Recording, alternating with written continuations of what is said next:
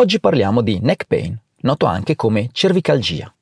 Iniziamo con la sua definizione. Esistono diversi tipi di definizioni in letteratura, in base ad esempio alla posizione anatomica, all'eziologia, alla gravità e alla durata dei sintomi. Per comodità e popolarità, in questo podcast daremo una definizione di neck pain basandoci sull'aspetto puramente anatomico. L'Associazione internazionale per lo studio del dolore, la IASP, nella sua classificazione del dolore cronico definisce il dolore spinale cervicale come un dolore percepito ovunque nella regione posteriore del rachide cervicale, definito superiormente dalla linea nucale ed inferiormente dal primo processo spinoso toracico. Questo è coerente con le informazioni che riceviamo dai pazienti con dolore al collo. Inoltre, alcuni ricercatori, tra cui Bogduk e McGuirk, suggeriscono anche che il dolore al collo può essere suddiviso in dolore spinale cervicale superiore e dolore spinale cervicale inferiore, divisi da una linea immaginaria passante per C4. L'impatto fisico, psicologico e socio-economico del dolore al collo è purtroppo sottovalutato. Secondo il Global Burden Study del 2010 sulla malattia, il dolore al collo è la quarta causa per disabilità, appena dietro al mal di schiena, alla depressione e alle artralgie. L'European Spine Journal nel 2006 affermava che circa la metà di tutti gli individui avrebbero sperimentato almeno un episodio di dolore al collo clinicamente importante nel corso della loro vita. Dobbiamo comunque affermare che esiste una sostanziale eterogeneità nei tassi di prevalenza tra i vari studi che ci parlano di cervicalgia. Tuttavia, la maggior parte degli studi epidemiologici riportano una prevalenza annua compresa tra il 15 e il 50%, con un tasso medio del 37,2%. Quello che possiamo dire, con abbastanza sicurezza, è che la prevalenza del dolore al collo è maggiore nelle femmine di mezza età. Associato al dolore al collo, il paziente può riferire anche altri sintomi concomitanti. Parliamo ad esempio di mal di testa, mal di schiena, dolore alle spalle. Ma in pratica, chi è che ha dolore al collo? Beh, i fattori associati allo sviluppo e alla persistenza del dolore al collo possiamo dire che sono fondamentalmente quelli che troviamo nelle altre condizioni muscoloscheletriche. Come detto, la prevalenza del dolore al collo è maggiore nelle femmine che nei maschi. In particolare, i lavoratori d'ufficio, gli informatici, i lavoratori manuale o gli operatori sanitari sembrano avere un'incidenza maggiore rispetto alla popolazione generale con specifici fattori di contesto che influenzano la sintomatologia, quali ad esempio una bassa soddisfazione lavorativa o un ambiente di lavoro percepito povero.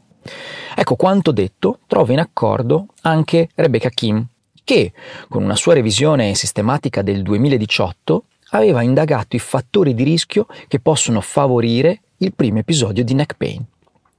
Le variabili associate al dolore al collo, che poi diciamo si sovrappongono ad altre condizioni di natura reumatologica o comunque muscoloscheletrica, includono genetica, problematiche psicosociali, come ad esempio depressione, ansia, scarse capacità di coping, somatizzazione, i disturbi del sonno, il fumo e uno stile di vita sedentario.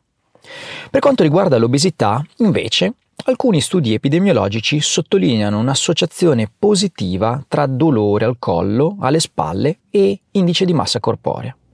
Alcuni dei motivi per cui gli individui obesi potrebbero essere predisposti ad avere dolore al collo potrebbe essere un'elevata presenza di infiammazione sistemica, cambiamenti strutturali, aumento dello stress meccanico e della forza di reazione al suolo, minore forza muscolare, maggiori problematiche di tipo psicosociale. Ovviamente i pazienti possono presentare dolore al collo per motivi di traumi precedenti. Mi viene in mente per esempio una cervicalgia post frattura vertebrale o un colpo di frusta. Dobbiamo quindi stare molto attenti nella fase di anamnesi e colloquio iniziale a porre sempre le giuste domande. Ora facciamo un passo avanti per capirci meglio come ormai di consuetudine ogni, ogni condizione muscoloscheletrica cerchiamo di classificare anche il dolore al collo. Anche qui come già detto per la definizione, esistono molti modi per classificare il dolore al collo, tra cui la durata che suddividiamo in acuta, se i sintomi sono presenti da meno di 6 settimane, subacuta, se il dolore permane per un lasso di tempo compreso tra 6 settimane e 3 mesi, o cronico, se maggiore di 3 mesi. Possiamo fare anche una distinzione in base alla gravità, all'eziologia e al tipo di esperienza dolorosa. Per intenderci, un dolore di tipo meccanico nocicettivo oppure neuropatico. Ecco, forse quest'ultima è la distinzione più importante da fare nell'immediato. Capiamoci un attimo. Per dolore meccanico ci riferiamo ad un dolore che ha origine nella colonna vertebrale o nelle sue strutture di supporto, come legamenti, muscoli o articolazioni intervertebrali.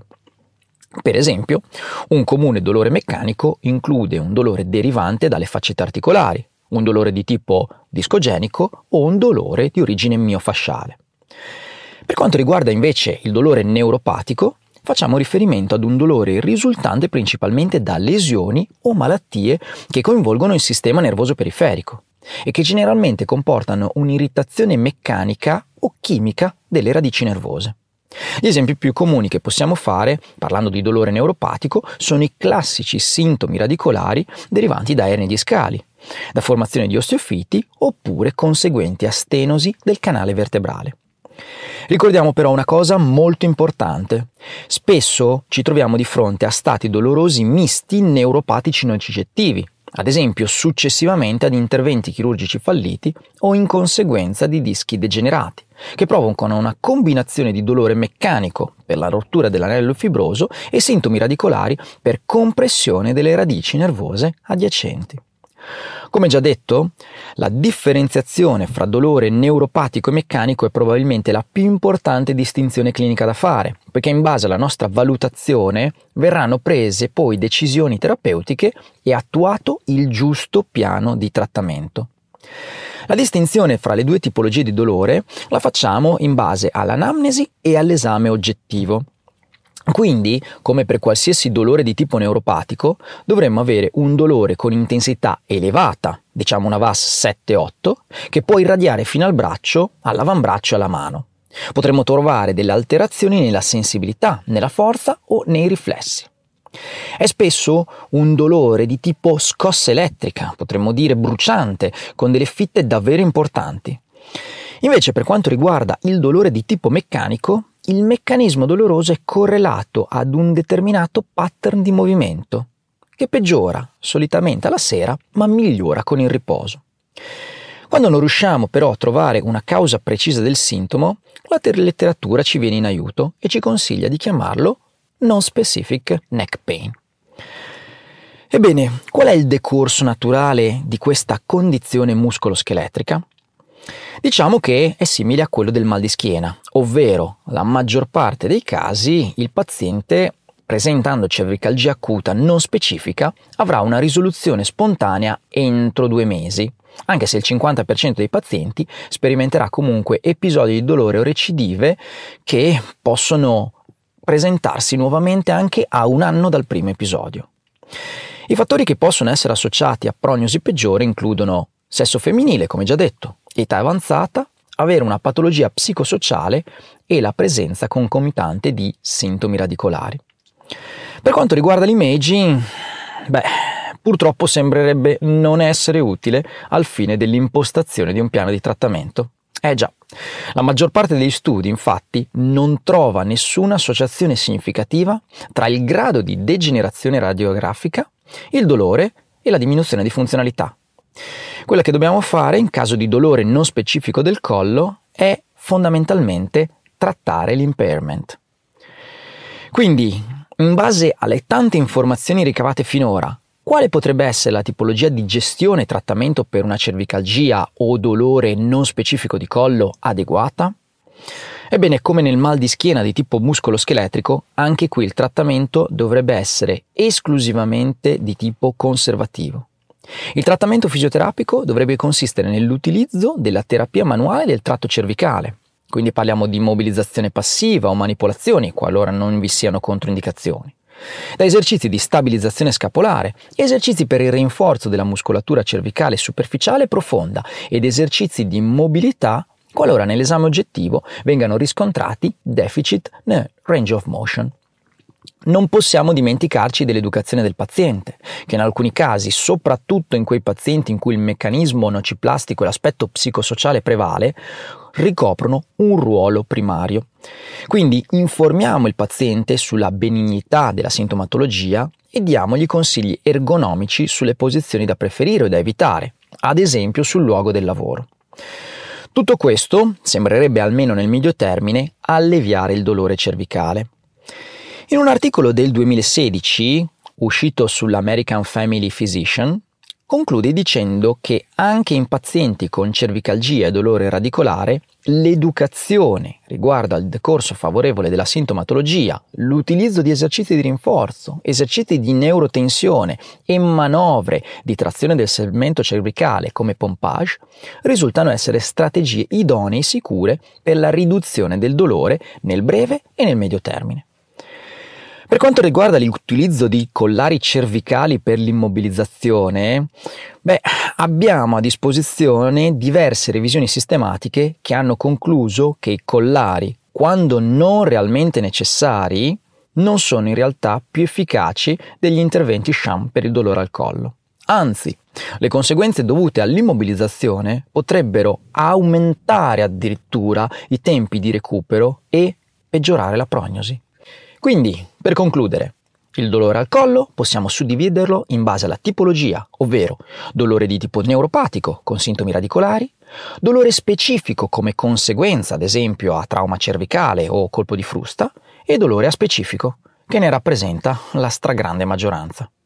A meno che non sospettiamo qualcosa di serio, non è opportuno ricorrere ad imaging di approfondimento. Ricordiamo comunque che il decorso è favorevole e benigno, anche se purtroppo è facile che il paziente abbia delle recidive e dei nuovi episodi di dolore. Infine, ricordiamoci che la valutazione passa attraverso un'approfondita anamnesi biopsicosociale, così da poter impostare poi un trattamento conservativo corretto, basato su terapia manuale, esercizio progressivo e soprattutto educazione del paziente. Se l'argomento ti interessa e desideri approfondirlo, puoi farlo andando su Streamed e accedendo con il tuo account. Su Streamed troverai videocorsi, riviste e approfondimenti, aggiornati sulla base delle ultime evidenze scientifiche in ambito terapeutico. Andando al link streamededu.com troverai un catalogo infinito di corsi ad accesso illimitato, dove potrai formarti quando vuoi, dove vuoi, senza stress, senza spese inutili e con la possibilità di ottenere crediti ECM.